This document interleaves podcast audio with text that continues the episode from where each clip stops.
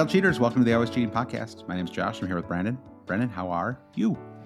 I'm good, Josh. Uh, we were just talking about how this weekend, right, is it feels like the last weekend before the holiday explosion. Suddenly Totally. you have more plans than you know what to do with.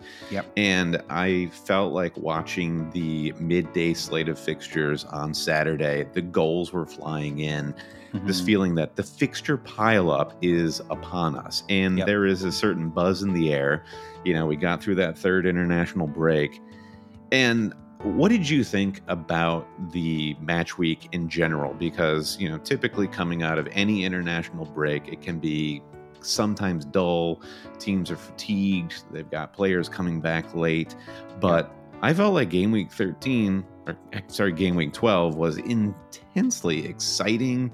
Tons of goals. It, it sort of Yeah. bucked that trend of the international break, sort of taking the energy out of the league.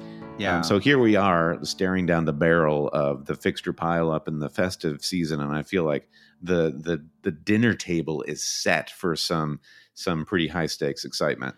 Yeah, I mean it's interesting that that you bring up the the fixture pileup that's coming because that that was the thing I had this weekend. I mean, I wouldn't say that I fell, um, especially, you know, I mean, I, I had a pretty good game week, and I feel like I, I dodged a few bullets, and I think that what I did see though was you know with, with Dias getting rested and just thinking about the Champions League coming up this week, and um, you know a couple a couple of key players um, some of the Champions League squads did get rested this weekend, and um, and just it got me thinking about my own bench and thinking about how I during that kind of first stretch Yeah. of the season, you really can kind of get away with it. You, you you really don't need a bench, maybe one extra player, just you know, there Yeah. were injuries and there's been some COVID cases and things like that. But beyond that, you can kind of get away with it. And now we're in that stretch where. And also, I think with Chelsea in particular, it's it's been. I mean, Azpilicueta was the one player who I suppose we thought would be starting more consistently and hasn't. But sort of otherwise, you've had Chilwell, James, Rudiger basically playing every single one of these matches, right? So we haven't Yeah. had too much chaos on that front, and I don't think that's going to last. I think that eh, we're we're about to head into to, to peak chaos here, and even though I will grant you Yeah. that sometimes the rotation over the festive fixtures is not as heavy as people make it out to be. That is before Thomas Tuchel got his hands on the festive fixtures, and I think we're going to see a ton of it coming up. And there's even more wildness to come because you have all of these African players uh, leaving for the African Cup of Nations. Yeah, I think it's they're going to leave. Like, I think most of them leave after Boxing Day, right? So you've got a little more time to think about it, but you've already got to kind of keep that in the back of your head as well when it comes to the, the you know the players you bring in on your transfers. So a lot, a lot to happen. I, I agree. I thought it was an interesting game week too, and even I think you know the average points is fifty seven, which is a pretty high average. I feel like that's higher than we've seen, um, you know, the last the last few game weeks. And um, yeah, I finished in eighty nine points. I think you were in the somewhere in the seventies, right? So it was 73 both. Yep. yeah 73 yeah I was, uh, my first green arrow in a in a few weeks so that was definitely welcome and um yeah in another interesting game week and the ongoing weird transfer saga thank you to everyone who's following my journey this season um yeah, uh, but I mean, my my transfer this week was um, was Rudiger out for Cancelo. Now, Mhm. let me explain this to everybody. Uh, couple of weeks ago, I knee jerked Dias out because I was sick of like three clean sheet wipeouts in a row for City, and I had double City defense with Cancelo and Dias. So I was like, Mhm. Dias's price was dropping, Rudiger's was going up. Bam, Rudiger in yeah, immediately regretted this decision um, because uh, this was uh, when everyone was buying in on the Chelsea fullbacks and I bought the center back. hmm I felt like I had to. It was almost like get in the DeLorean, Brandon, and go back and reset, like like fix Yeah. this mistake in the past. So, um, I I also got rid of Cancelo in that same week where I transferred Rudiger in uh, to bring in um, Chilwell.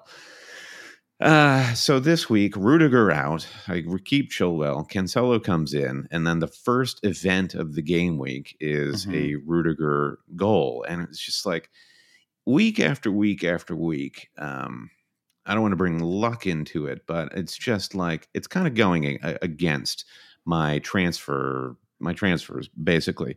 Um, I can't complain though because if I, if the goal was to go and rewrite history for Brandon, what I Mhm. had hoped would have happened uh, a couple of weeks ago was I would have brought in Chilwell for Dias and kept Cancelo. So that's where I am this week. And I got right, right. so so this week um is is as it should be, except I'm missing the like 16 points that Cancelo got the week that I transferred him out.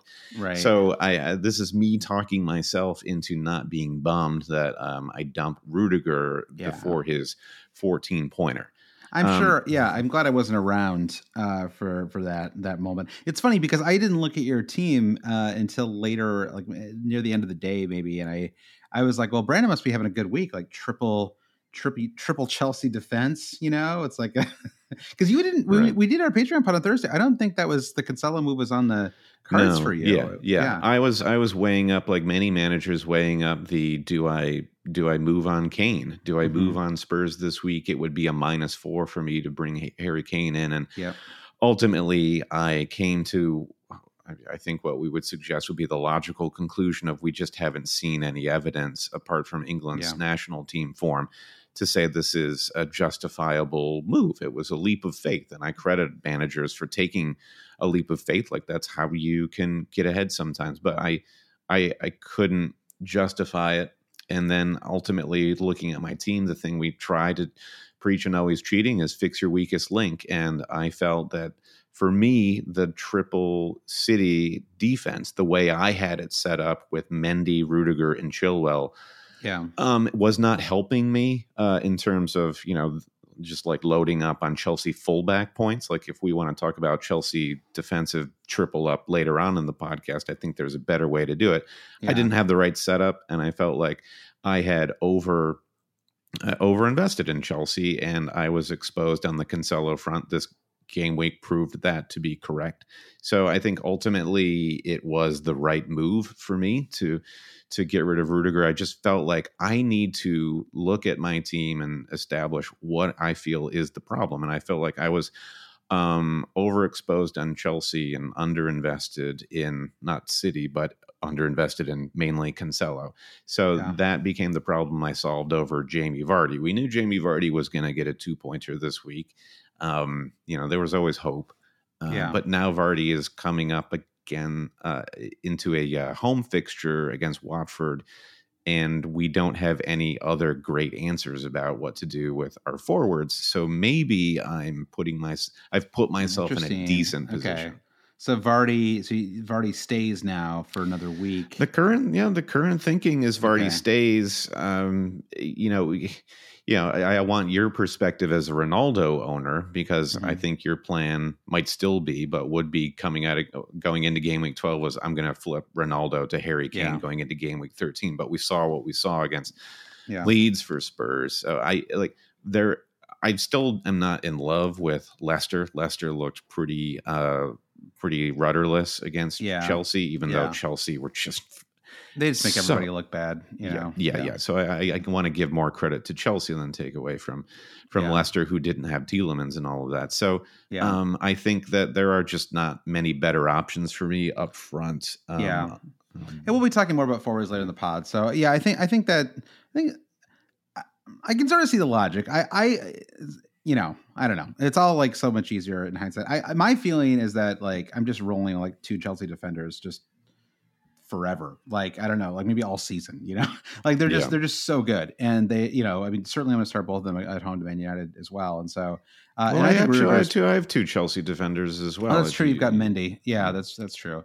Um, yeah, and I mean, yeah, fair enough. I thought, um, yeah, I mean, I think that one thing we were definitely both on the same page about was uh, Kane and Son, and just not really knowing what to. I mean, it's kind of funny because now, I mean, I have two transfers going to this week, and I'm still considering one of the two of them because um, uh, they're the options are weird, right? It's like okay, like I, you know, it's like if you're looking for premium players, like players who could actually pick up ten or more points for you, right? Like, uh, you know, players Mhm. are capable of getting a goal and an assist who are available on a transfer this week. Your options are a little thin, and it's kind. of, Your mind gets drawn to to Spurs, even though they haven't shown Yeah. it so far.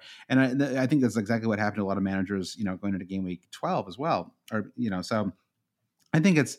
I, I, you know, it wouldn't surprise me. I think the the move I'm considering now is moving Ronaldo to um, Ronaldo to Jimenez, and then moving um, probably Sarr to it's kind of interesting actually because I've got Raphinha, Gray, and Sarr, all of whom are flagged right now. Mm-hmm. But I'm assuming that Raphinha will be okay. Uh, yeah, he's he's you know, flagged yeah. for illness. Yeah, um, which hopefully isn't COVID. Apparently, he was, he was, supposedly vaccinated, so I, you know, so who knows? But, um, but you know, they often do just say illness for COVID as well. So hopefully, hopefully it's not that. But uh, regardless, I hope he's hope he's okay. But um, yeah. but uh, so two transfers there, and so the, I think the move would be Sarr to to Son, and part of it again is just that I I, you know, I feel like I you know I'm not totally convinced on Foden, so Son is you know just another like the like the, he's like a little more expensive but i also feel like i would be solving sort of two problems at once um and and I'd be fixing a midfield problem and a forward problem. Uh the problem with kane is that kane is a like your whole team has to be sort of warped around him. You know he's like a black hole. Like he costs so much money that it's like light bends around him in your squad much like much like ronaldo has been doing for my squad. Mm-hmm. so you know and so if you bring in kane you only fix one problem right? And so Jimenez and Son just seems like a more logical move depending on your team structure. And so I think that's that's where I'm looking. And um, but you know, with all that said, I feel like I really got away with it this week. I mean, I I, I got five points from Sarr. Um, I got five from Ronaldo, so he ultimately outscored Kane by three. I mean, there's a point last week where I was like, maybe I'll just move Ronaldo to Kane right now. You know, like they're yeah. like equally uh, viable, and his ownership was creeping up there, and I was getting a little worried. And so, uh, you know, I ended up finishing 89 points for the week um, and up to 7,000 overall, which is, um, I, I, it has to be the earliest in the in the season I've ever been this this high up. And so I think um, nice. that's that, which is pretty, you know, um,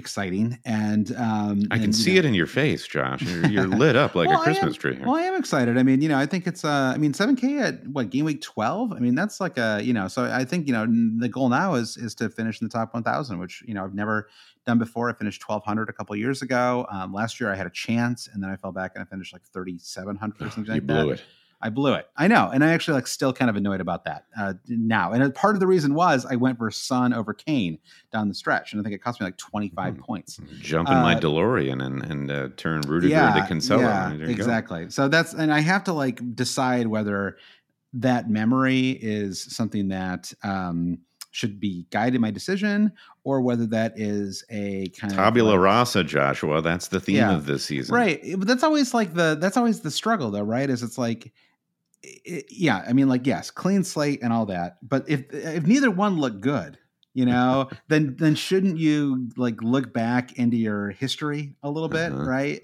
And like decide whether yeah. um, you know, like your experience with both them has I mean, Son is kind of funny because in some ways he always feels more appealing because he's cheaper and um I don't know. In theory, it, he has a clean sheet point in him. I mean, like they never keep mm, clean sheets, mm-hmm. but in mm-hmm. theory, he's got that. His mm-hmm. goals are worth an extra point. It's like these little things, you know. uh, but I mean, you should look at his. I mean, if you want to laugh, Brandon, you should look at Son's heat map for the last uh, couple of game weeks. It is like there's not even red on it. It's just well, like yeah, it's, yeah, it's, have, it's pretty grim. Watching the Leeds Spurs match, Kane was you know, for us non Kane over Kane owners, the both of us, we tr- truly did dodge a bullet because he had opportunities. Yeah, and it, it, to me, I left that match with if you were going to go for one or two, one of two, Son versus Kane, Kane would be yeah. the option because he just he had so many more attacking opportunities than Son did. Now, of course. Yeah. That changes week to week. Um, yeah, the, you have to look at the the ceiling with Kane having penalties, and well, I think we're going to talk a fair bit about Spurs coming up and whether whether or not we even want to continue this conversation. But classic, I, classic, always cheating uh, move of doing a key topic from the running order right at the top because sometimes, yeah. it's, sometimes it's just there sometimes it's just relevant and you yeah. got to get into a little bit i mean yeah i you know kane is definitely an option as well just because um, he does feel slightly safer. And I, I actually need to watch. Um, I want to watch the extended highlights from today's match because I I took this match off. And I decided I, I saw the goals, uh, but I did not see the. I, have mm-hmm. not watched like 20 minutes of this match because I, I didn't have Kane or Son, and then Raphinha was out, and I'm just like, well, nothing good is yeah. going to happen for me in this game. And it's like it's like a new increasingly, if there's a match that, and I, this is like a lesson I learned during the COVID season, you know, and everything was so spread out. I was like, if nothing good can happen for me in this match, I guess outside of like a yeah. pen or a red card or something, like just don't watch it because yeah. there's not going to be any, like all you, you spend the entire match rooting for bad outcomes. And it's just not a fun way to watch. Raphinha not being in the Leeds squad was such a wild moment because yeah. he was the only player I had in the Spurs Leeds match. Him being out, A, meant that I had no player in that late game. And yep. B, there was going to be an explosion of bench points that would, yeah. was going to annihilate yeah. uh, the the ground that I had covered on Saturday. Uh, fair enough, I still did claw back um, like 25k in rank, but yeah. um, I remember looking at a lot of teams. Uh, late Friday night, Rudiger first on the bench. You know, who knows what's going to happen in this Leicester fixture, et cetera. And um, yeah, that was I mean, huge, huge size of relief from lots of managers out there when Raphinha was out. Yeah, um, I know, and I, I mean, I think like there was as many uh, Livramentos as those other players out there. Yeah, right. So I think you it's know, not all good news. It's it's a real like Twitter thing though too, where it's like you know, maybe only eight managers in the world got Rudiger first off the bench, but all eight of them tweeted a screenshot of that player coming off the bench. It's like a Velvet know? Underground album. Exactly. Didn't sell a lot of copies. the Velvet Underground. they all yeah, started exactly. a band, though. The people who bought that yeah, album. Exactly. So, um, yeah, but just to, on the Kane front, you know, just to finish that off. I mean, if, if I do make that move, um, then the other move would be Sarr to any one of like pick your pick your like uh, pool of, of five or six midfielders. But we don't have this in the running order, so let me just say it right now. When it comes to all of these six million or cheaper midfielders, like just just treat them like you're not holding them forever. Like it's like they're they're cheap, you know, and it's just like don't.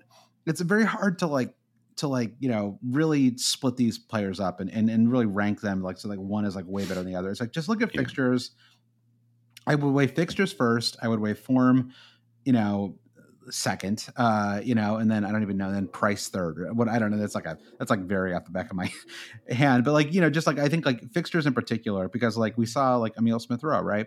Very talented player, having a great season. Yeah, but a six million player in a tough Liverpool match is just not going to do anything, right? It's just not going to mm-hmm. happen. And so that's like the first thing I would think about right now is like you know if I, if I was looking at one of those players. So um, you know, and I don't have like a, an answer to this question right now, like who I think would be the best the best cheap midfielder to own moving mm-hmm. forward. I mean, yeah, can I get back to you after the game week is over? Yeah, exactly. I mean, like the the one that I'm sort of I feel like I need to start actually forming an opinion on this guy more is Max Cornet, who just keeps like rolling along now. I mean, he's got 15, 10, and 7 uh, as returns in three of his last four matches, uh, five goals on the season. Didn't even start playing until game week five. So yeah, it makes you realize how underwhelming Chris Wood has been over the years. Where you're just like that. That was the heights we reach with Burnley attackers, and now yeah. Cornet comes in and shows them what it's really all about. Exactly. Being an exciting FPL prospect on a bottom half of the table team. I still think that uh, the Gallagher is the one I'd want them. He just seems like the most fun player yeah. to have. You know, uh, it's like I like that mane. You know, I like his uh, I like his energy, his fire. You know, sure, fun. I like his value. He's cheap. Yeah, yeah um, I like his values. yeah, just a good, just a good dude. Um, yeah, exactly. Just a good. Yeah, dude. I you know I, I, think some of us were thinking, oh, you know, Zaha, the the uh, classic. I'm going to say Zaha is a great differential pick um, with the hope that he does something, and then I can say I called it. Um, the obvious pick is Gallagher because he's cheaper than Zaha.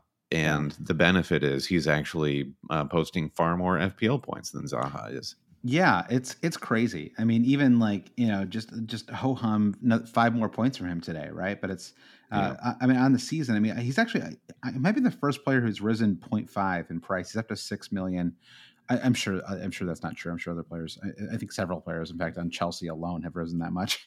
Uh, but four goals and five assists in the season for him, and again, didn't didn't play in the first match uh, either. So, uh, and I, I, think the really uh, nice thing about him is that is he has three double digit returns. You know, as I was talking earlier about how, when it comes to Kane and Son, you know, you're, it's just like ideal with the transfer, right? I mean, especially when you have two transfers. Like, I want one of these to be like a home run. I want one to just be like a player who could go into this game week and just get me 10 or 12 points. And you know what's what's crazy is we've actually been doing that with our with our midfielder. I mean, with, excuse me, with our defenders recently. It's just, it's absolutely wild that you can roll into a game week. I mean, I didn't even have Ben Chilwell this week, right? Like yeah. that's you know nine points right there. But it was 14 from Rudiger, 12 from James, 15 from Trent, 12 from Cancelo. I mean, I'm not sure that I've ever had what is that 26 36, 41, 50. I have 53 points from four defenders. I have you ever in 10 years of playing FPL had 53 like that many points from I mean like maybe there's like one time when a player got 27 or something and it skewed sure. the sample, but that's well, so yeah. many. That that's what's going on this season is the fact that we come out of game week 12 with those types of hauls from our defense and that's not even the talking point.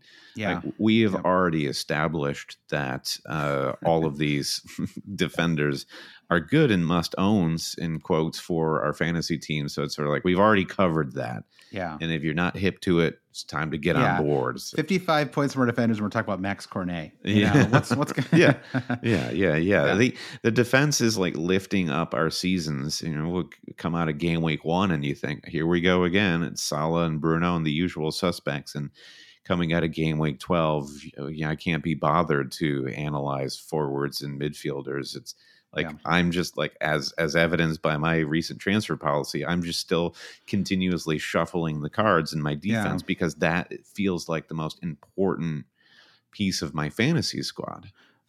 I agree, uh, but I think what's interesting is it feels like it is starting to settle in now right? Yeah. We've all sort of been making these defender transfers. It feels like practically every. I agree with you. I mean, practically every transfer I feel like I've made the last few weeks has been to to make a defender move, you know, to yeah. solve a defensive problem, uh, or to, or to you know, or to, or to make an aggressive. Like I want to have whatever Cancelo. Like Cancelo a couple weeks ago was like, I'm like, I, this is a problem that I have to solve as soon as possible, you know. Yeah. Um. And uh, but now I'm feeling like that's kind of settled, right? I've got five defenders. Um. You know, and then, and then Livramento, who I think is just continues to be great value and and just occupies that fifth spot so well. Um, although we will talk later on about whether we want to go super duper sized with the defenders, Brandon. So let's we'll table that for a second. Yeah. But I feel like I'm feeling good about my defensive team, right? My defensive squad right now, and so now I can move on to those thornier midfield forward problems, right? And I think that, and the point, I, the reason I brought them up a minute ago is I just think that there's a, a tendency sometimes that people have to think about those those moves for kind of players who you think might actually disappoint you, right? Like a six million defender is just like built in a lab to disappoint fantasy managers, right? Like you just, you know, it's like I mean, David Brooks was like the classic example of this, where it was just like that he had that great season for Bournemouth a few seasons ago, and it'd be like 15 points, two, two, two, two, two, two, two, two, two, 15 points, nine points, two, two, two, two, two, right? It's like it's so hard to pick exactly the right week to, to have these guys. And so um, you really are just sort of, you know, kind of bringing them in and crossing your fingers a little bit. But I think now if we if we feel like our defense is settled, then now you can start to like make like make those gambles, you know, and just yeah. maybe you only bring in a, you know, it's like Emile Smith Rowe this week, right?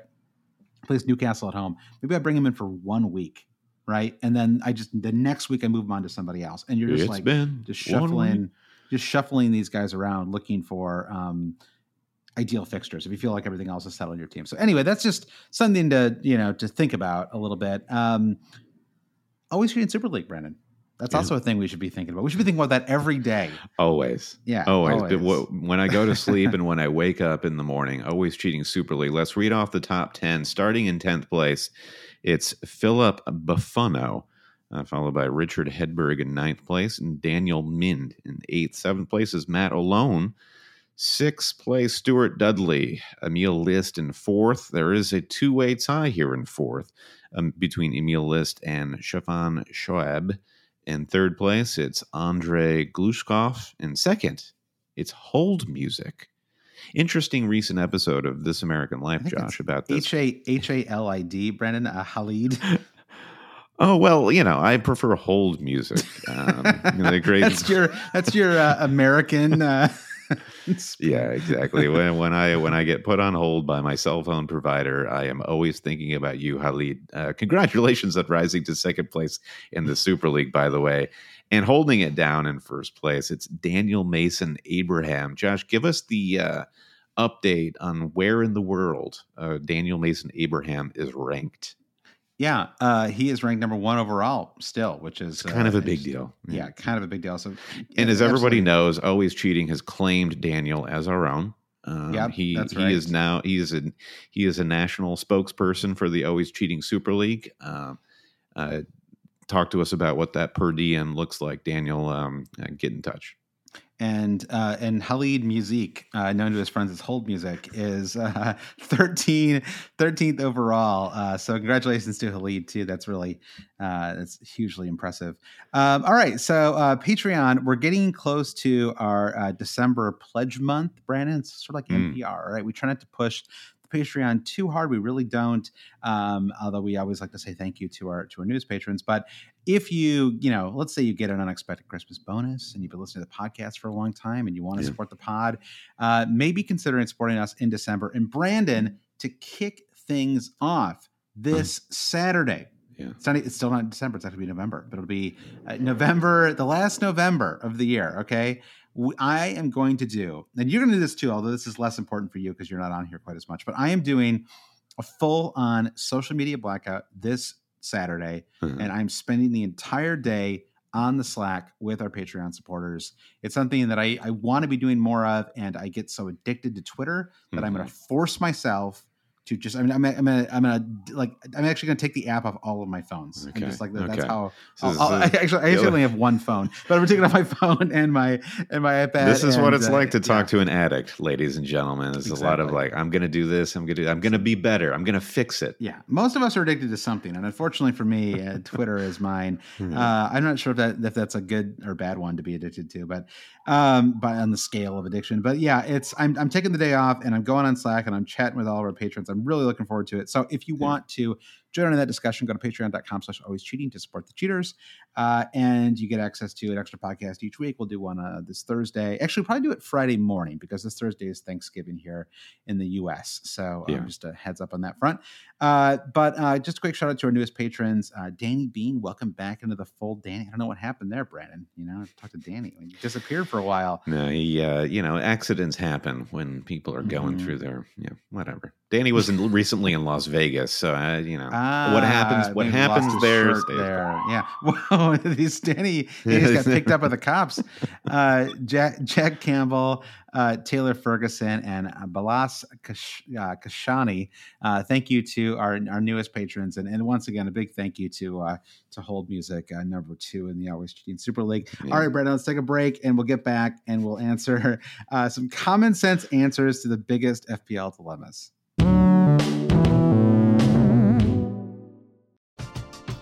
We're driven by the search for better. But when it comes to hiring, the best way to search for a candidate isn't to search at all. Don't search match with Indeed. Indeed is your matching and hiring platform with over 350 million global monthly visitors, according to Indeed data, and a matching engine that helps you find quality candidates fast. Ditch the busy work. Use Indeed for scheduling, screening, and messaging so you can connect with candidates faster.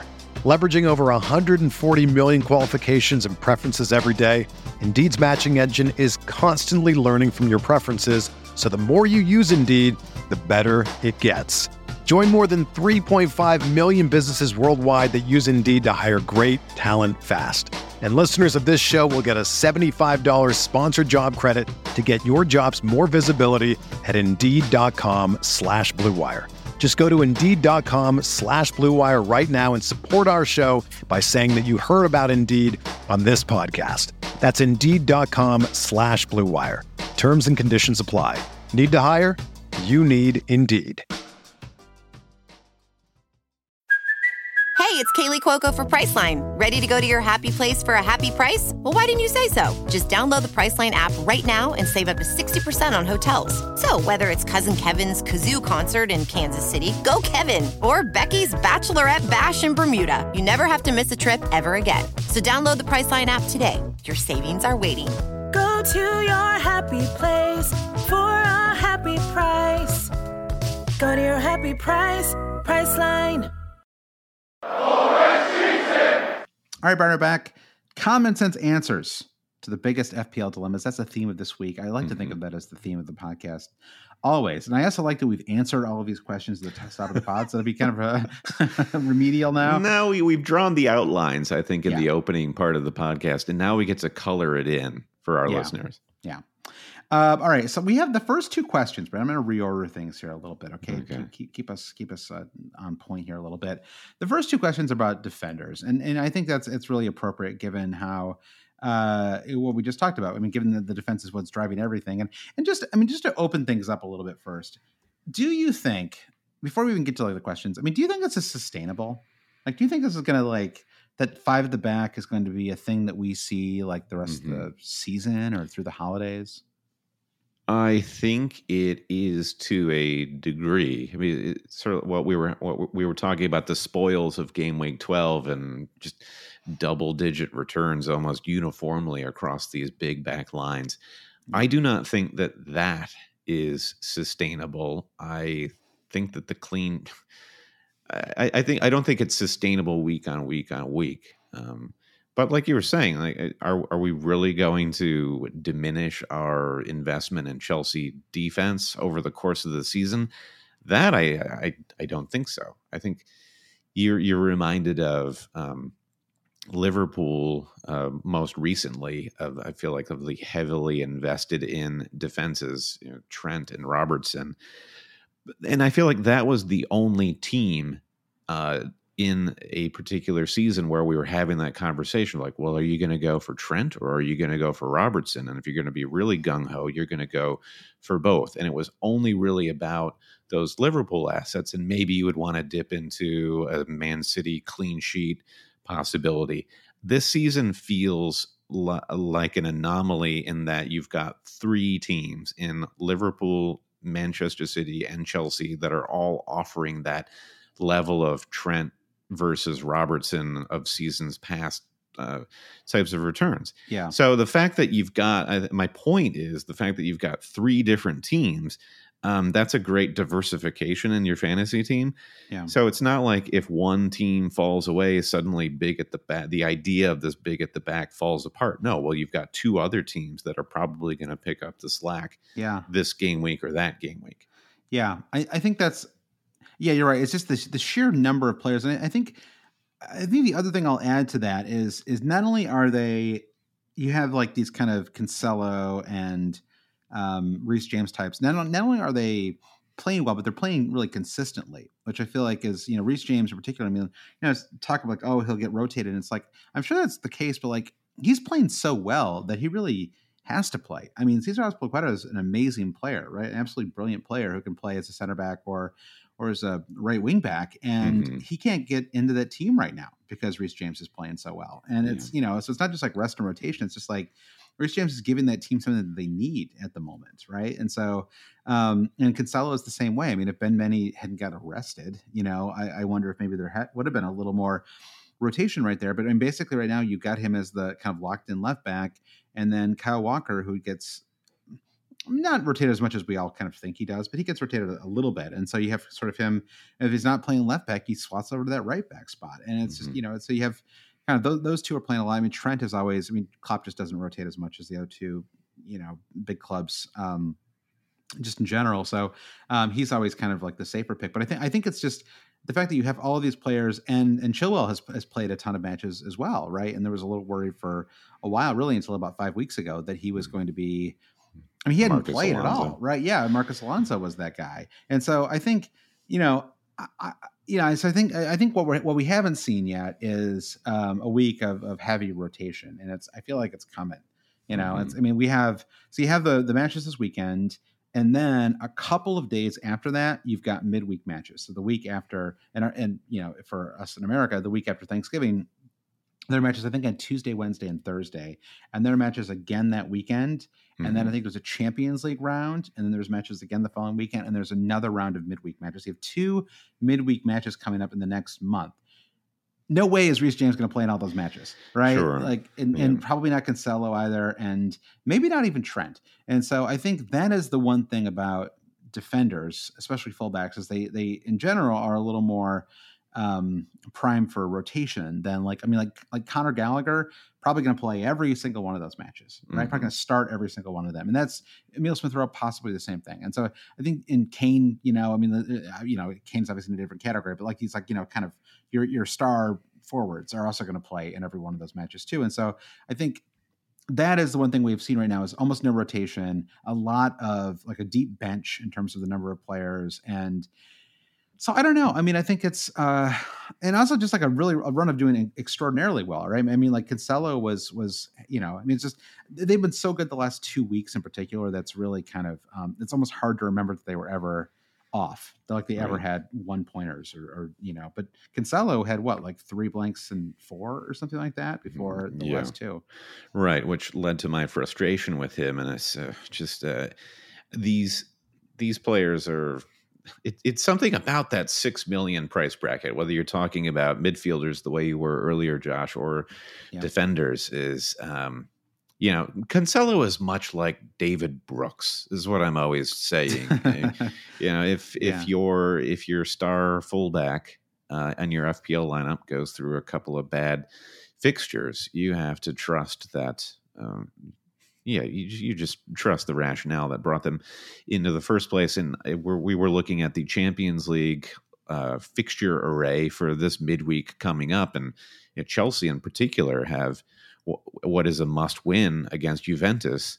Mhm. Uh, and you would expect a full strength lineup for Tuchel there, but then it's Manchester United at the Bridge this weekend, uh, one in which the fans will expect to see uh, them, you know, put put Manchester United to the sword yet again. So I don't know. I really, you just really don't know how to predict the uh, the rotation that's to come, which is inevitable.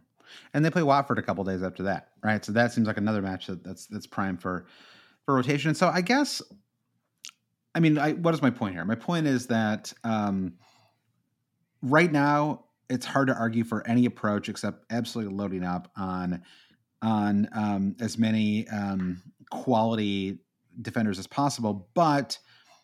I'm not inclined to take Livramento and turn him into another six million player because I think there's a little more safety in having a couple of midfielders and forwards who are not 4.5 million, right? I mean, like you can't just like keep taking money out of your front line Yeah. and putting it back there without, without starting to like cut into the bone a little bit and having players who just really can't do anything for you.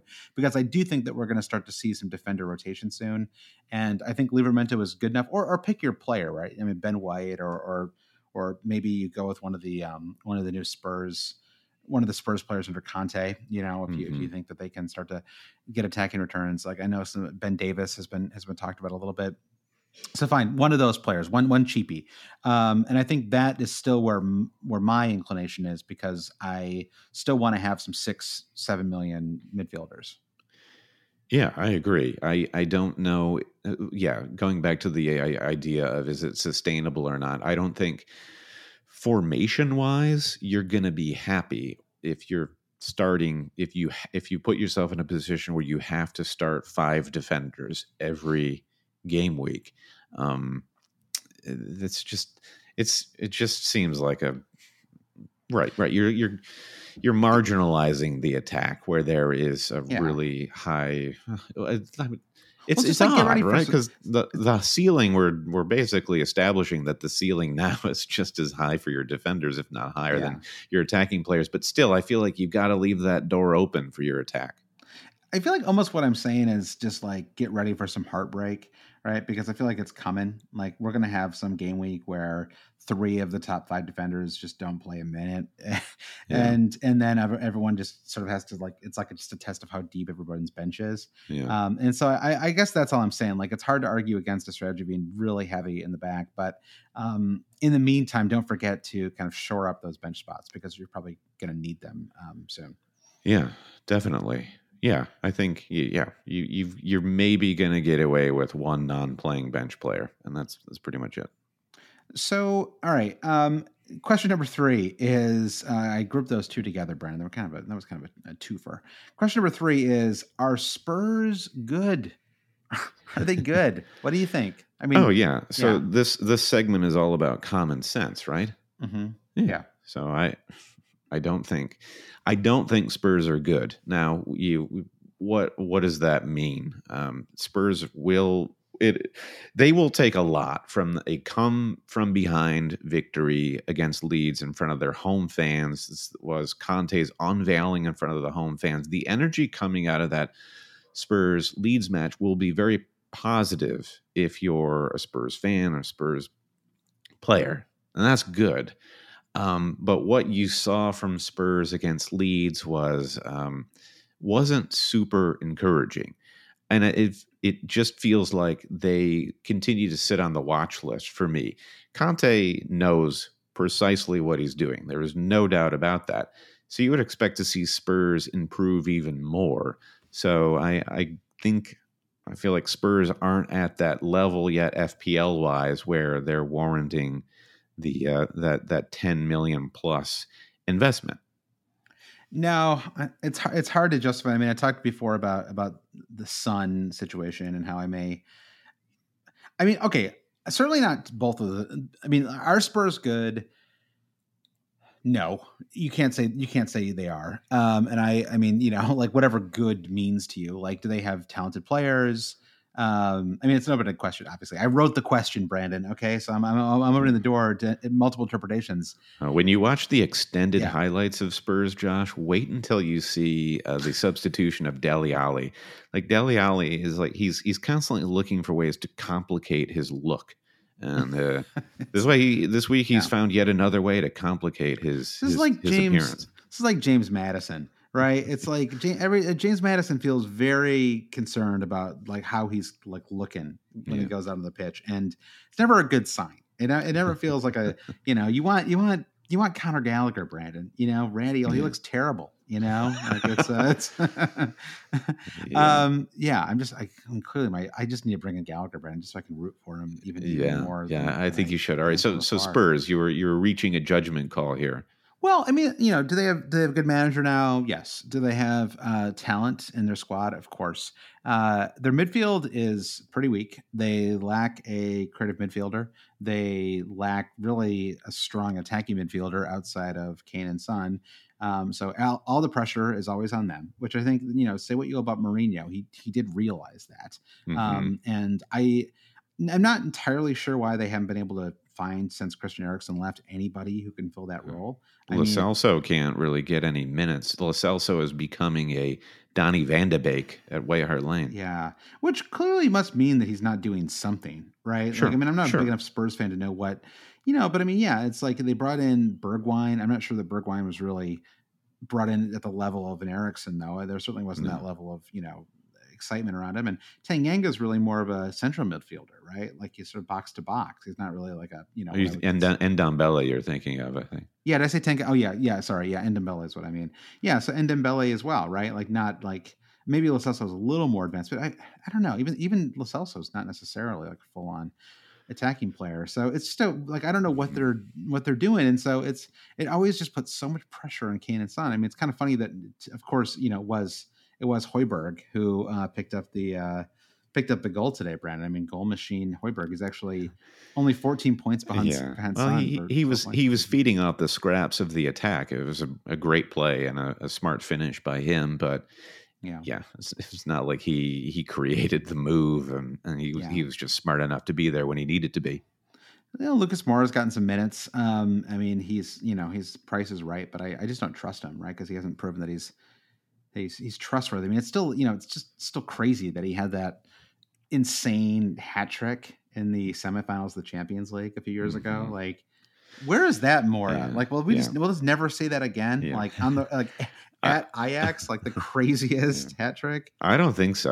Mora Moura was a liability for Spurs in the first half against Leeds. He came more more alive along with the team in the second half, but. No, I think there are a lot of question marks around him, and he would be one I, I, guess more he, alive. He, I liked I like what you did there. It was very elegant the way you worked his name into that. Yeah, yeah, yeah. His speed seems to be his best asset right now for Spurs.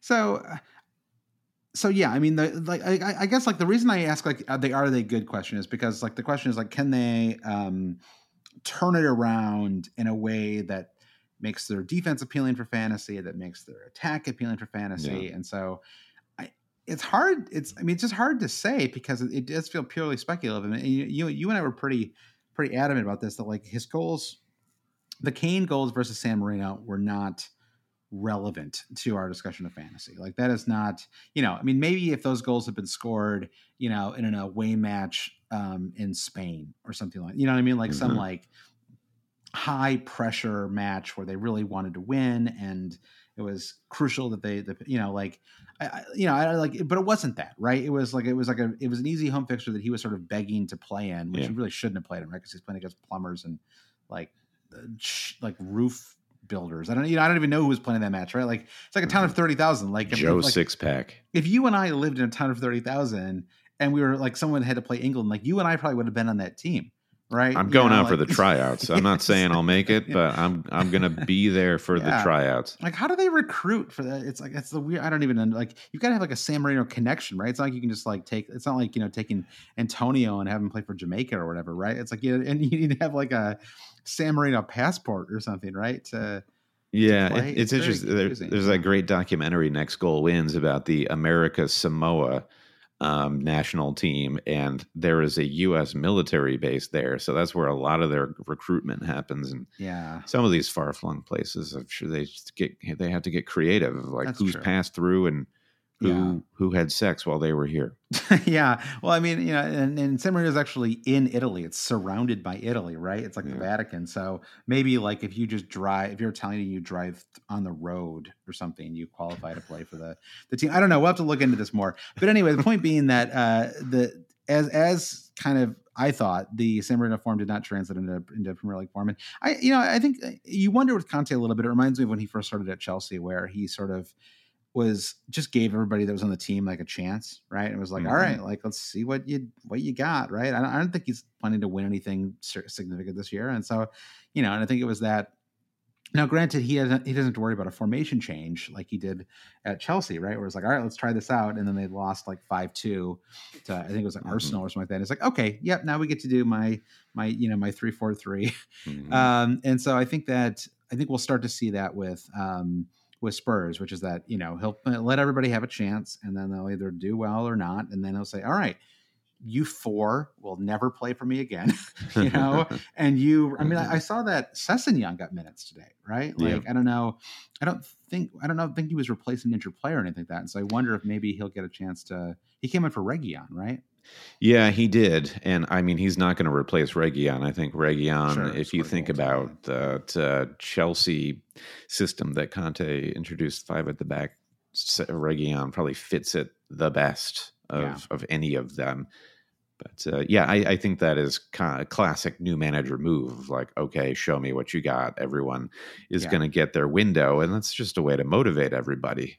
Totally, and I think that's I think that's I think I think some other managers sometimes managers come in and it's like they're like, all right, I'm going to do this my way immediately, right? And Mhm. they sort of put in six new starters or whatever. I mean, yeah, I mean, I think that um uh at Villa, I think that Gerrard was was smart to just give basically the same team a chance to start this time Yeah. around. Right? Like it's like once they sort of do it and you're like, see, like this is why they brought me in because we need to change X, Y, and Z, or or they or they or they rise, right? Mhm. So I think that looking at it through a long lens, I think that Spurs do figure this out. I think that it's still, as you said before at the, top of the we're, like fine to speculate a little bit on Spurs, but I would keep my expectations low. I wouldn't be captaining them right now. I wouldn't be doubling up on San, on Kane and Son, and honestly, I'd avoid their defense still too because I don't. I just don't trust their defense. I mean, any any defense where Eric Dier, I mean, God bless him because he seems like a really cool guy, but Eric Dier is getting serious minutes. Just doesn't feel like a defense I'm gonna totally trust. Yeah, yeah, I think uh, I think you're right on that. So that's that's it on Spurs. That's a wrap. That's a they're Yeah. a, they're a watch list team. That's your common sense analysis. Is Spurs are a firm watch list team. They'll probably get better. So uh, start, uh, but sock a little money away. All right, what's the next question here, Brent? Next question is: Are we ever going to figure out what to do with our forward spots? Um, a few pieces of uh, insider questions from our listeners. Jonathan asks: Are there any forwards really worth having? That is the true question. And uh, Rob W mentions Dennis. Uh, Dennis at Watford is now the fourth highest scoring striker in FPL. What the hell is going on up front? And uh, Gavin Doyle just puts it bluntly: Who are your ideal three up front? Yeah, Um, so, so you you've been you've been kind of eyeing up Jimenez, and I, I think yeah. my takeaway from game week twelve, as far as forwards, was I'm I'm I'm thinking of Jimenez in the same way that we were thinking about Antonio during the first month of the season. Of okay, here is going back to the whole historical uh, knowledge. Josh is we know virtually as much as uh, about Jimenez as we do of Antonio. If he's fit and in form, this is a Mhm. good player to have. And Antonio came out in this season super hot, immediately in form, and Yeah. he has tapered off a little bit. And where he has tapered off, Jimenez is starting to find his form. and that's good. I'm not justify. I'm not trying to say flip Antonio to Jimenez, but now is Jimenez's time finally, and he feels like he's going to be one of those uh, consistent minutes, consist, consistent returns uh, types of players. Yeah, and maybe only a short term buy uh, because he. Um, I'm just looking ahead to the next six weeks, Brandon. Here, I got a, I got a little season ticker, Brandon, at the bottom of these questions. I want to take a look here. Yeah, mm-hmm. so um, they they played Norwich in Game Week 13. Fabulous, wonderful fixture. Love it. Uh, Norwich are a little bit like Leeds, where they're they're the kind of like like the absolute like state of their defense is probably a little overstated at this point, right? Like people were talking yeah. about that Leeds match this weekend with Spurs, like Leeds were going to ship like seven goals or something, and I, they, mm-hmm. that wasn't really backed up by how they'd how they'd performed. At least, you know, I mean, I'm not going to dig into the the, the, the, you know the expected goals stats you know and, and all the matches that they play but like you could just tell like they had solidified things a fair amount right and especially when Kalvin Phillips plays when Kalvin Phillips plays that defense is much more protected and you also and I, and I think and I rate Liam Cooper and Llorente I think that they're both solid center backs, right? And so they, they kind of do. Anyway, the point is not to talk about Leeds. The point is to talk about Norwich, and uh-huh. it feels like Norwich have have stabilized things a little bit as well, right? I mean, they have two wins in a row. Um, they have a, a, manager that I think is is certainly competent uh, in Dean Smith, um, and and I think maybe slightly unfairly sacked um, at Villa. And so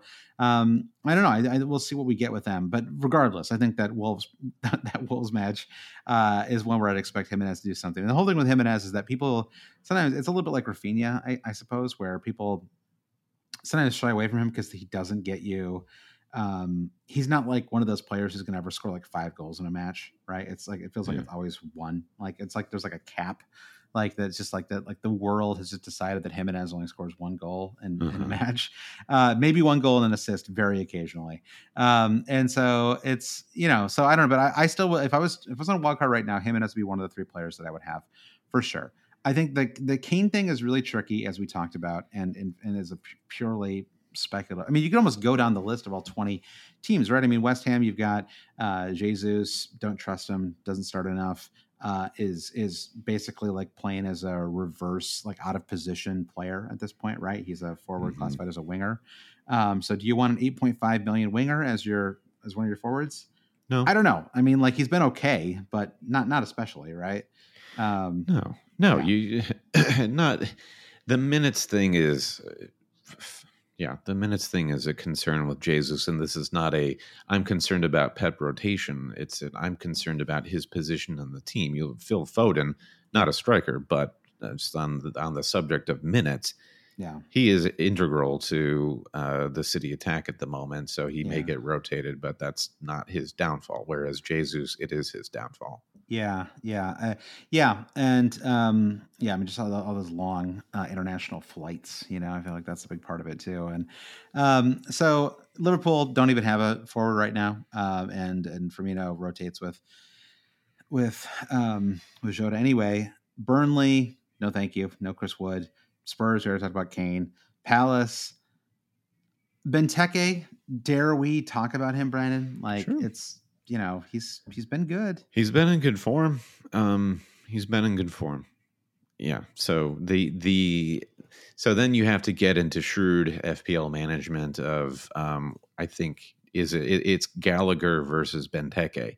Yeah, the value seems to be like much much better proposition with Gallagher, and then yes, agreed. You Crystal Palace is not a double up sort of team, so there you are. That through the process of elimination, we have ruled Benteke out.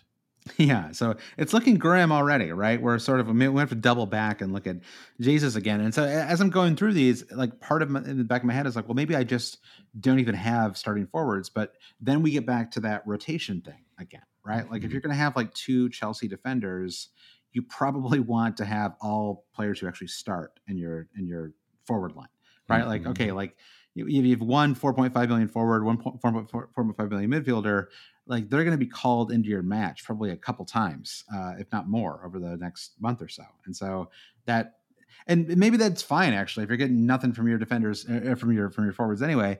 Uh, I mean Brentford. I mean Ivan Toney has almost stayed in our squads permanently just by default, right? I mean it's sort of been pretty disappointing. But he did score this last weekend. Probably should have had more than one goal. I don't know if you're. I actually watched that Newcastle Brentford match. Yeah, yeah, he had a clear shot and just launched it uh, straight at a defender. Unfortunate. yeah, exactly.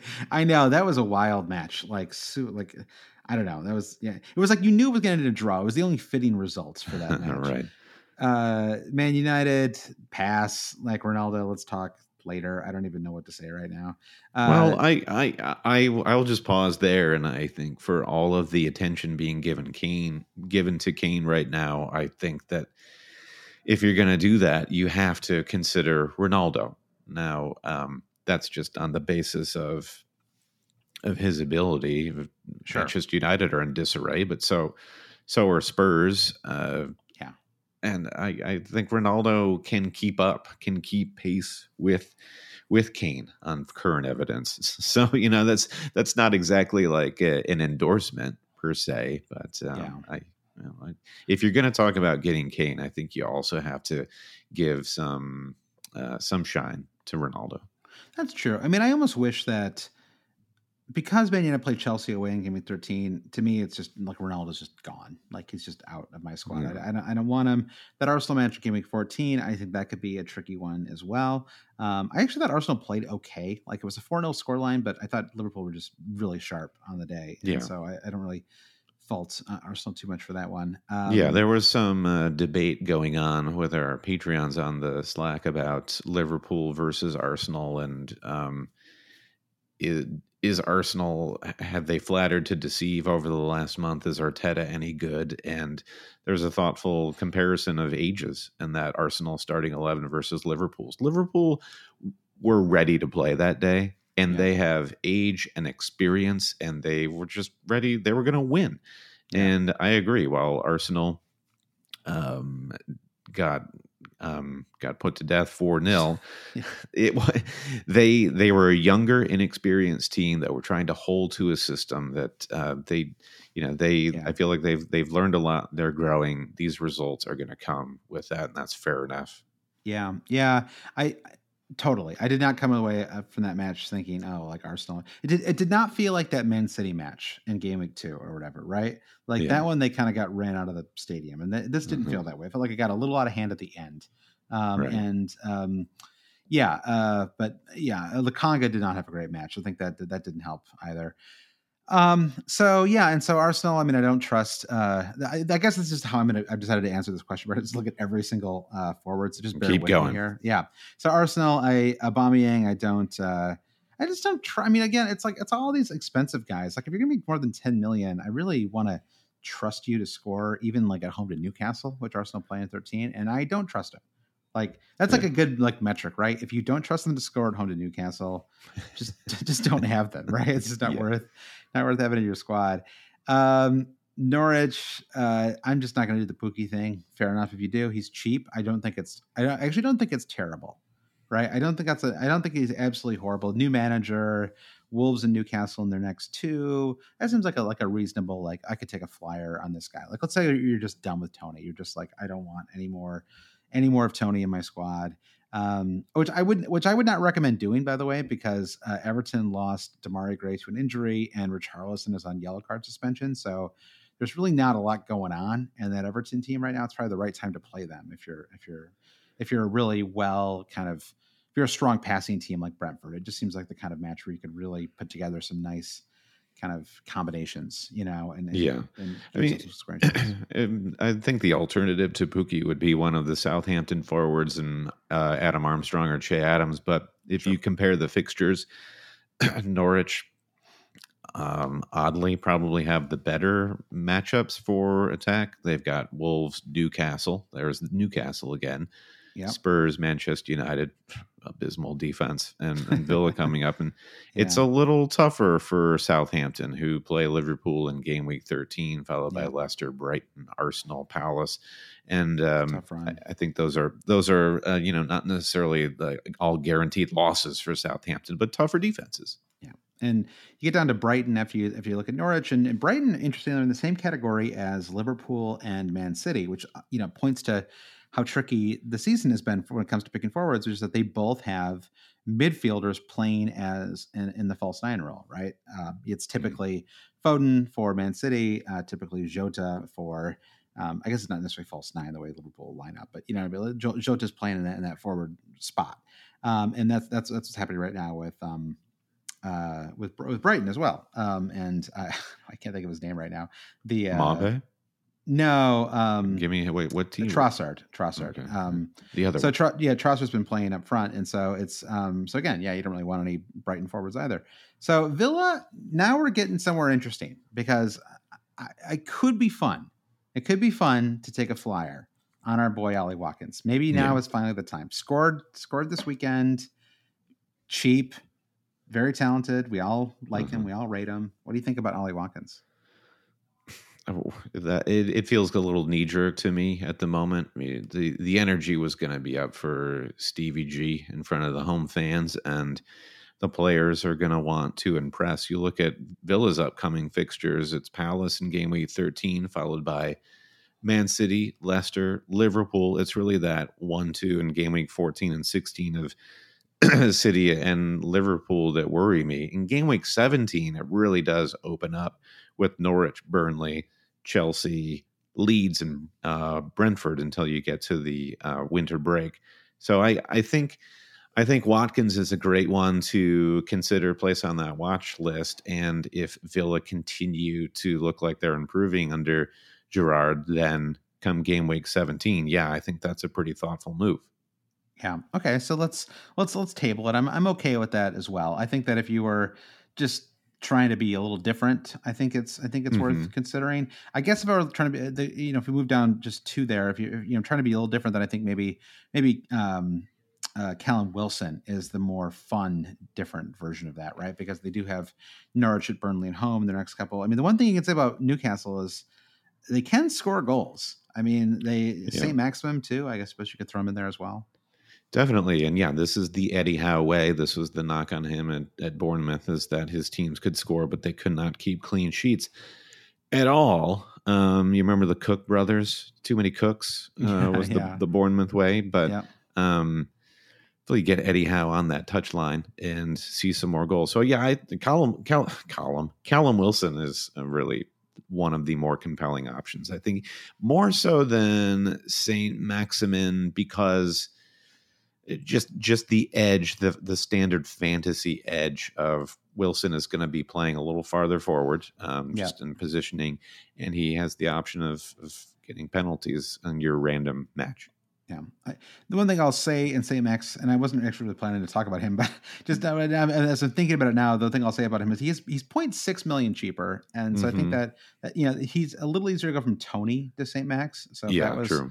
That's that that could be a consideration for some. And then um, I think that uh, Wilson, interestingly enough, is on four yellow cards, which I did not realize. So there's at least a little risk of of you know of losing him to a yellow card, which would just be super annoying um, because you're already like I'm, I'm already taking a risk on you, dude, to like bring you into my right, team. Yeah.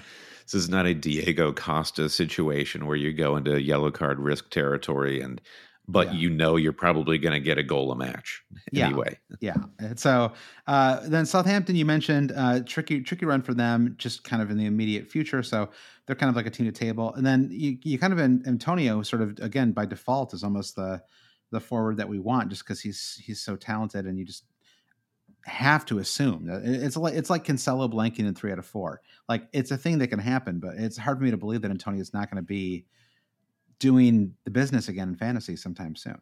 All right. So to go back to Gavin's question, to put a button on this, who are your ideal Yeah. front f- front three? Yeah, yeah. I'm hearing Jimenez and Antonio. Does that leave room for a third striker that is of the more expensive variety? Or if I go both Jimenez and Antonio, I feel like it's just slightly too expensive for me to then get Kane, yeah. Ronaldo, Lukaku, Vardy, etc. You really. like you, you, you start looking at the the um, Armstrongs and Toneys and Pukkis at that point Yeah. for your third striker. Yeah.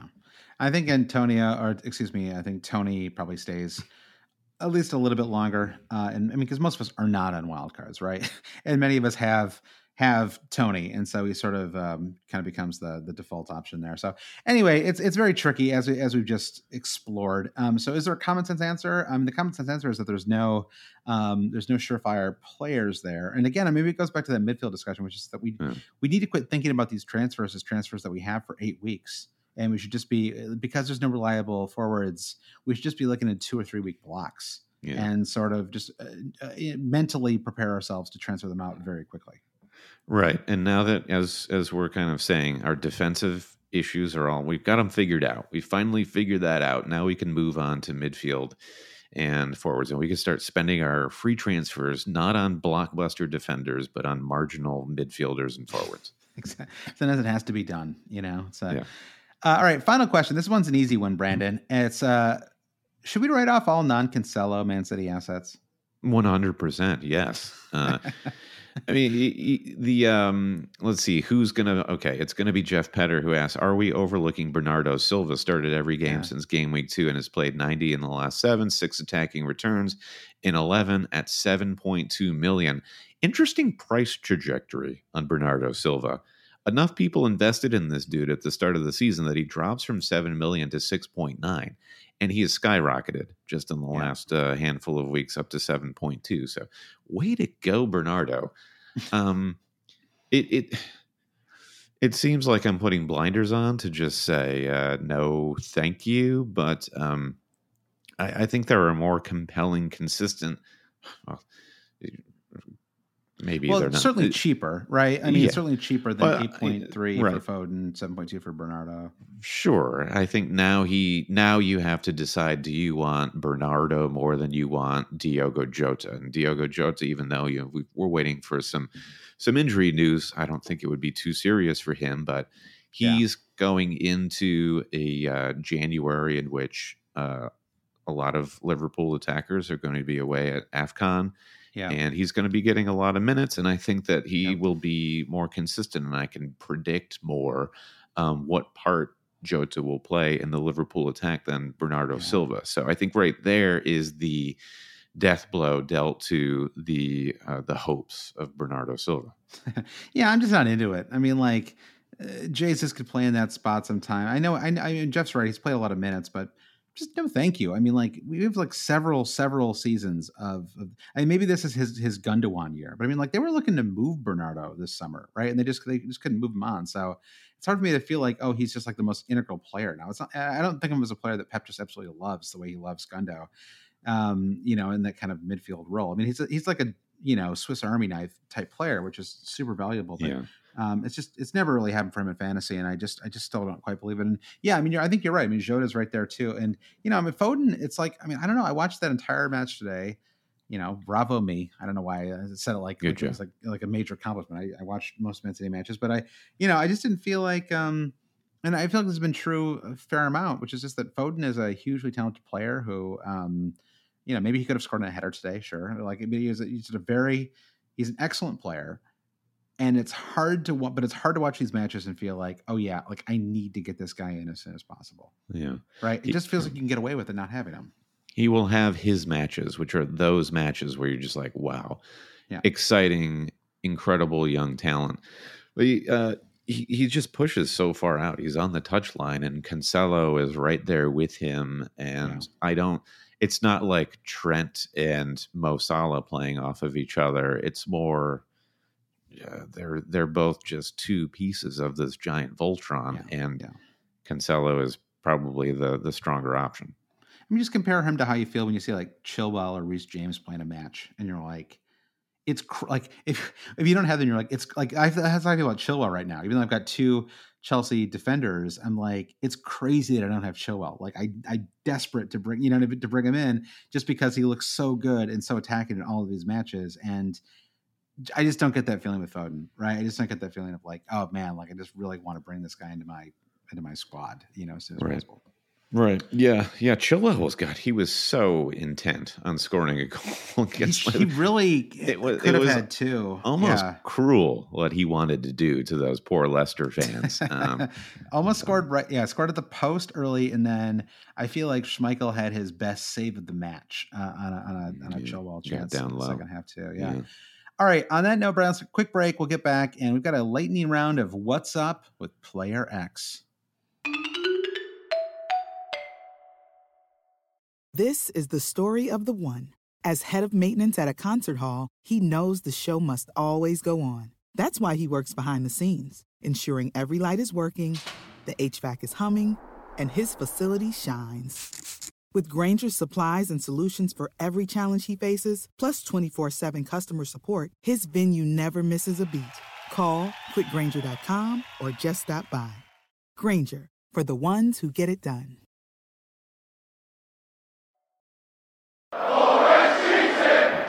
All right. Uh, topic number two, Brandon. What's up with Player X? Lightning round time.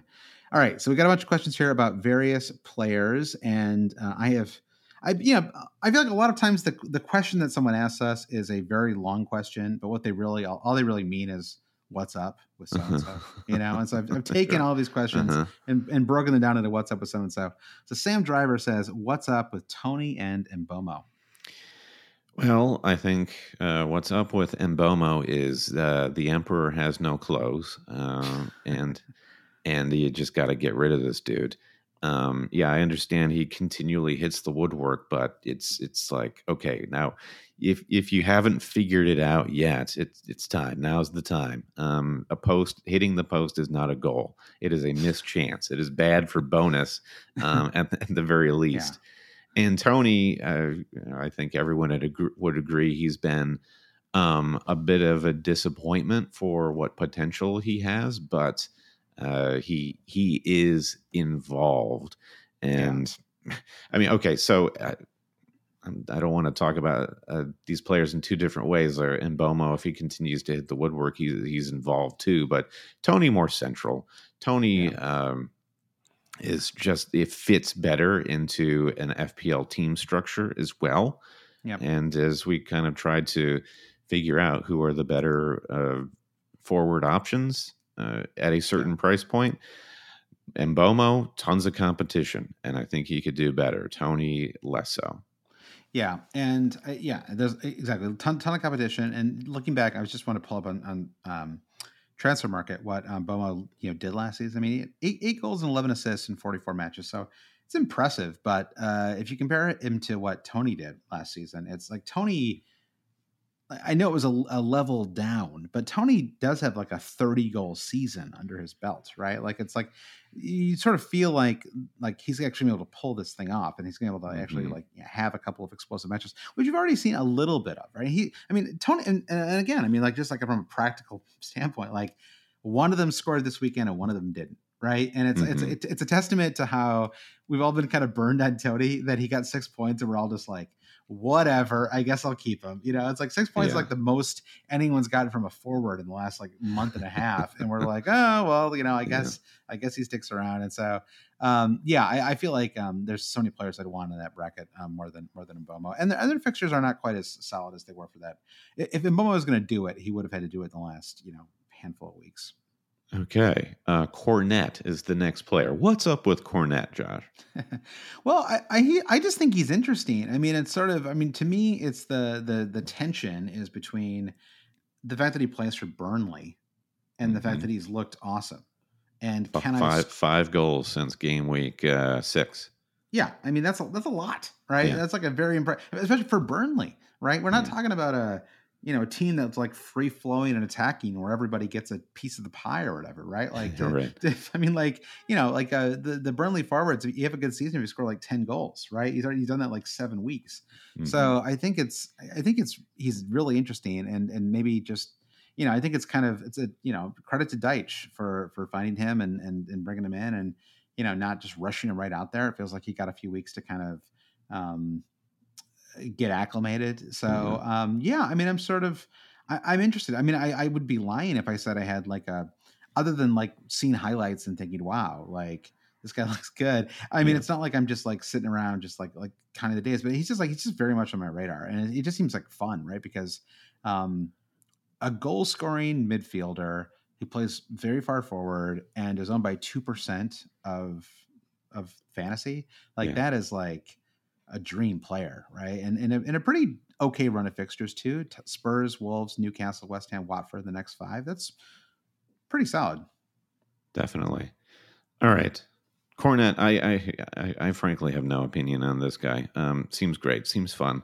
Uh, Dan Parsons wants to know what's up with Mane. Now, Mane, um, he seems like he got over whatever funk he may have been in over the summer and into the start of the season, and uh, he, I think he looks fantastic. Now, if you go into uh, a wild card, say, and you want to do that that front line we were talking about, where it's Toney Jimenez, and Antonio, you may have enough money to have Mane over Jota. And if that were the case, alongside Salah, of course, I do think that Mane is um, more compelling in the short term than Jota. Now, Mane will play for Senegal after the festive fixtures, and that's a tough break for fantasy owners but I I'm into Mane. What's up with him? It's good. It's good vibes. It's good FPL content. Yeah, I, I, just wish it wasn't so expensive. You know, I mean, I I mean, I guess like the other way to think about it is like we're all looking at Harry Kane, right? Who costs more than Mane. Yeah. And you could just have Mane, um, and I don't know why it's so hard to do. I guess just because he's been kind of like a a letdown artist a little bit the last couple of seasons, right? I mean, he's got seven goals and two assists in the season. He's been kind of awesome. I mean, that's like actually kind of fascinating. Like, what if I just brought in Sadio Mane? That would be uh that'd be wild. Yeah, I think I that it's it's so hard to do. I don't think it is. And just um, looking at the downgrading our our front line and getting rid of that that one premium slot in your forward slots, and then suddenly it becomes a real possibility to get Mane in and I it's sort of like everyone looking around waiting for somebody else to do it to see if it actually works. yeah, uh, exactly. But but uh, I I don't see why it wouldn't work. No, I agree. And Liverpool have sewn up their Champions League spot. You, I, I you know, we'll see who they line up this this week, but um, it seems like it would be an opportunity to give maybe Sana, you know, Mane and Salah a rest not yeah. necessarily how Klopp operates, but it's it's something they could definitely consider. They could lose both their next two matches and still win their group. So there really is no reason for them to to play a, a super strong champions. Certainly, they shouldn't do it and then complain about fixture pile up, right? Yeah. Uh, because this, this is your chance to to rest your players. So um, yeah, I, I like him too, and I think maybe he is uh, flying under the radar. Um, and you know, Eric, Eric, Freeman, we had on the pod, he talked about him a little bit too. Uh, proven correct, I would say. Yeah. Um, all right, two more, Brandon. Uh, American FPL says, "What's up with Vardy?" I kind of talked about him a little bit earlier, singing yeah. his praises. yeah, I think what's up, anyway. yeah, what's up with him is that uh, you know your hope springs eternal for Watford in game week thirteen, um, but beyond that, I don't know how you could have any faith that Leicester are going to be great in you know the next few game weeks. They looked they looked really poor against Chelsea, even though Chelsea just stomped them. Um, but you know, rumors swirling around Brendan Rodgers. I mean, what do you what do you think, Josh? Is are the odds on favor favorites for Brendan Rodgers to go to Old Trafford? Well, um, I actually think they're not going to make a move now until next summer. Um, and uh, there's uh, I don't know hard to say. I, I guess it probably won't be Rodgers because I, I, don't think um, it doesn't feel like there's a lot of excitement. I, I, feel like Man United basically decide what to do based on what the fans mm-hmm. like, how mm-hmm. they think it's going to like sell. You know, it's it's yeah. like less of a. So you're going to have to go into the Manchester United app and use your uh, your Devil bucks yeah. to vote who the next manager will be. I could see them not doing it just because they're worried about the fan response, and, and maybe the, I mean the fans would probably be right. It would be hard to be super excited about it, even though he's taken Leicester almost. If, if Leicester just qualified for the Champions League once, I feel like there's something about those late collapses two years in a, two years in a row, mm-hmm. combined with the late collapse of the Liverpool team, the Gerrard slip season, yeah, sure. where you're just like this guy feels like he can't quite pull it off. You yeah. know, I, I know he's great at, at Celtic, but yeah. So I, I, the the point of me bringing that up is, uh, will can Leicester bounce back from this funk that they're in? And I, I wonder if they'd almost be better served if Brendan Rodgers left. Um, but I mean, Vardy for me is is leaving at the soonest opportunity for me. Maybe it's mm-hmm. not this coming week, but it will be soon. Uh, but I think it's time to just forget that Leicester City exists in the fantasy game for the the, the near term. it's not fun, right? The energy. You talk about like vibes. The vibes coming out of that club are not Bad vibe. Yeah. Bad vibes. I'm not. I'm not feeling that vibe at all. So yeah, I, am with you there. Uh, and then Alan Holohan says, "What's up with Dias?" Uh, I don't know. Man needed a rest. Uh, I guess that's all it was, right? Yeah. I yeah. I don't know. I think that Dias is probably responsible for me souring on the city defense a couple of weeks ago. He is not the player of the year that he was last season. I don't. He just doesn't seem to be in that in that uh, driver's seat the way Virgil Van Dijk is at Liverpool. I I think he might have just kind of overshot last season, and now um, it's just slightly underwhelming from Dias. So I, I, yeah. I feel like uh, going back to what we were saying about City, Cancelo is the only player that I would consider there. So if you have Dias, look to move him to uh, to another Chelsea defender. It's a weird thing with Dias too, right? Because it feels like, I mean, I don't know. I feel like I'm not I mean, I'm not like an expert in center back play or whatever, but I, I, don't feel like I'm watching these matches and thinking like, oh, like Dias ain't it or whatever. You know, it's like it feels like he's just as good as he was before. And and I suppose maybe it's a little overstated. He's only missed two matches um, out of the 12 to start the season. In my head, I'm feeling I like it's like I'm, I'm starting to see him as like a full on like rotation risk, and it's really not that many. And and they do have a crucial Champions League match coming up this week. So like you said, maybe he just needed a little extra rest. Needed a need a little yeah. shut eye. Yeah, exactly. They play. They have a nice run ahead. I mean, I actually wouldn't. I mean, it's annoying that you just like if you just got him on your bench, that would be super annoying, and I could totally understand the frustration. But I would actually probably keep him still because I do think they've got a nice, nice run ahead. I mean, it sort of depends on how many Chelsea defenders you already have. Like if you only have one, then I think it's fine to to bring in two, especially if Reece James doesn't start at midweek. I think if Reece James starts at midweek, I think you've got to very seriously wonder if he gets rested um, uh, and, and, Sunday, just because they do play, they play on Sunday and then again on Wednesday, and so you think one of those two matches James is going to get rested for. Who? How do you fit Dias in though? Is the question. You know, yeah, Cancelo, James, Chilwell, possibly Rudiger, Trent. Uh, you've got Livramento. Uh, I, I, genuinely don't understand how he fits in the logic of it all. On top of that, what yeah. does Dias offer that is more than any of those defenders that I just offered? Uh, uh, well, I mean that's that's a good point. I mean, I think that um, what it used to be was that he did start like every game, yeah. right? That was like that was what he offered. And so now, if there's even like a little bit of risk that he's going to get rotated, that really hurts him a lot. Right. I would say. I, think the only way I would say this is that I just don't, as you've been going through the last couple weeks. I mean, you start moving expensive center backs around and you're just opening the door to a lot of frustration mm-hmm. you know and so i think that's that's what i'm suggesting is just sure. that like you know it's sort of um when you're like moving high quality players who aren't injured for other high quality players like it's it's not like a slam dunk that it's going to work out especially mm-hmm. as we go into a period of high rotation sure yeah fair enough um all right well that is that's it uh that's the pod it's uh a meaty pod, Brandon. Lots yeah. to talk about. It feels like uh, just one one set of ten matches, and I feel like uh, it's upended a lot of thinking that that we did over the international break. You know, a lot, lot new. Truly, truly, yeah. And I, I feel like I feel like I my sense from this pod is that now we are reach we are finally getting to that point in the season where we we we see what's going on. We have a pretty good lay of the land. Um, and uh, uh, yeah, knowledge is power, Josh. Yeah, I mean, we'll see. We'll see how much the uh, African Cup of Nations upends things. I mean, at the very least, we're going to be in a situation where we have to think about our captaincy again. Yeah. I think that's going to be interesting. But we got, we have another month before we really have to worry about that. We've got like 17 fixtures before that comes around. So uh, lots of time uh, to go, lots of time to think about that.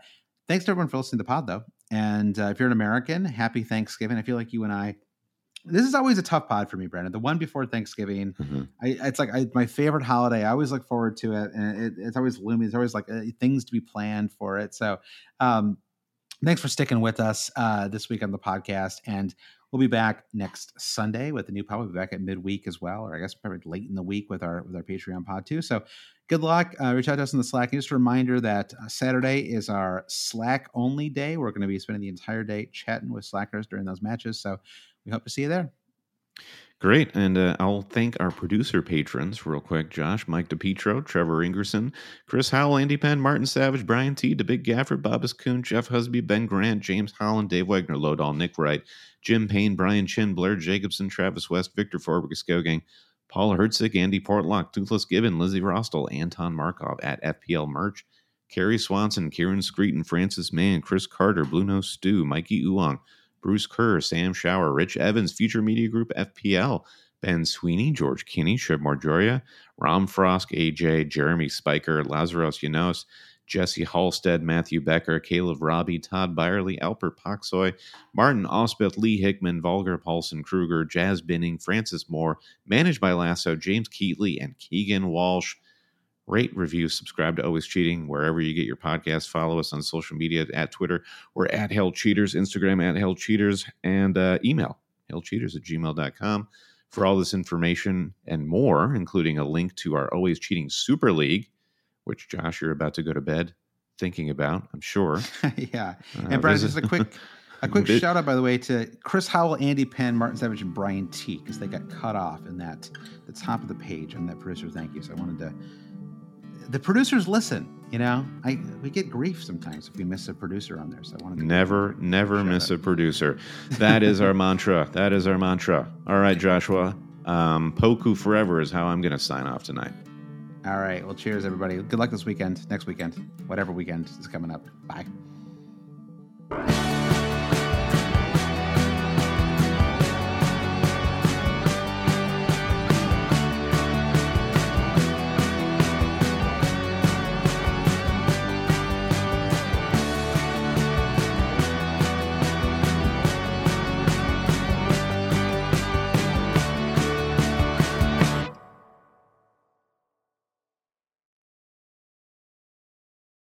Everyone is talking about magnesium. It's all you hear about. But why?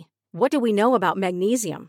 Well, magnesium is the number one mineral that 75% of Americans are deficient in. If you are a woman over 35, magnesium will help you rediscover balance, energy, and vitality. Magnesium supports more than 300 enzymatic reactions in your body, including those involved in hormonal balance. From functional medicine doctors to mental well being and female hormone experts, we all know that magnesium is the one mineral to improve all aspects of well being and health. But which one? Magnesium Breakthrough from Bioptimizers, the trusted choice recommended by leading experts with seven best absorbed forms of magnesium to ensure your body receives the support it needs for overall well being. Go to bioptimizers.com slash balance today and use code BALANCE10 for 10% off. Support your journey to wellness at B-I-O-P-T-I-M-I-Z-E-R-S dot com forward slash balance. Magnesium Breakthrough from Bioptimizers, your foundation to optimal health and vitality.